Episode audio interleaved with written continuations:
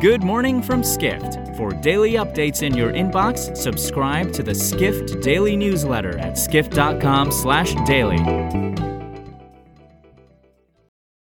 It's Friday, February 10th, 2023. And now here's what you need to know about the business of travel today. Southwest Airlines Chief Operating Officer Andrew Watterson was grilled by U.S. senators on Thursday about the carrier's holiday season meltdown that saw it cancel nearly 17,000 flights. Watterson admitted the company screwed up, reports Edward Russell, editor of Airline Weekly, a Skift brand. Watterson said at a U.S. Senate hearing that the root cause of the fiasco was a nationwide winter storm, acknowledging that Southwest hadn't sufficiently prepared for severe weather. He added that the Dallas based carrier would take significant steps to improve its winter operations. Southwest plans to invest $1.3 billion in technology this year.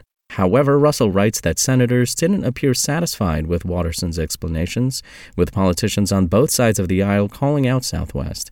One senator said it was absolutely unacceptable the company knew about its operational shortcomings before its meltdown. Next, Hilton reported a surge in revenue during its fourth quarter earnings call on Thursday, but the company believes pent up demand for travel will likely plateau in 2023, writes senior hospitality editor Sean O'Neill. Hilton saw that its system wide revenue per available room, a key hotel industry metric, rose more than 7% from the same period in 2019. That's the second consecutive quarter the figure surpassed pre COVID levels. But CEO Christopher Nassetta acknowledged Hilton's recovery might slow down in 2023. O'Neill cited a report that said Americans will have spent about two thirds of their pandemic era savings by the end of this year.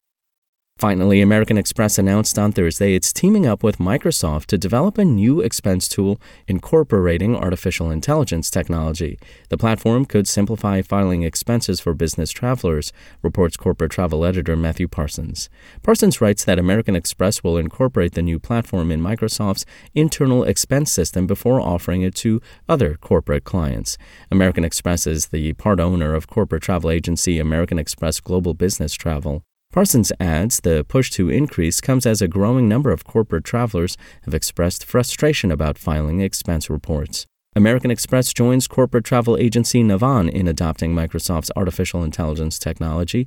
However, an executive at expense platform Expensify said it's uncertain if the new tool will be groundbreaking, citing the challenges presented by generative AI. Generative AI, a sector that includes the creation of images, audio, and video, has made waves in the business world recently. For more travel stories and deep dives into the latest trends, head to skift.com.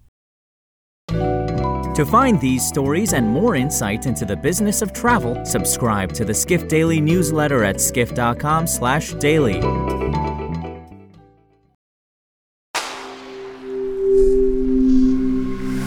Spoken Layer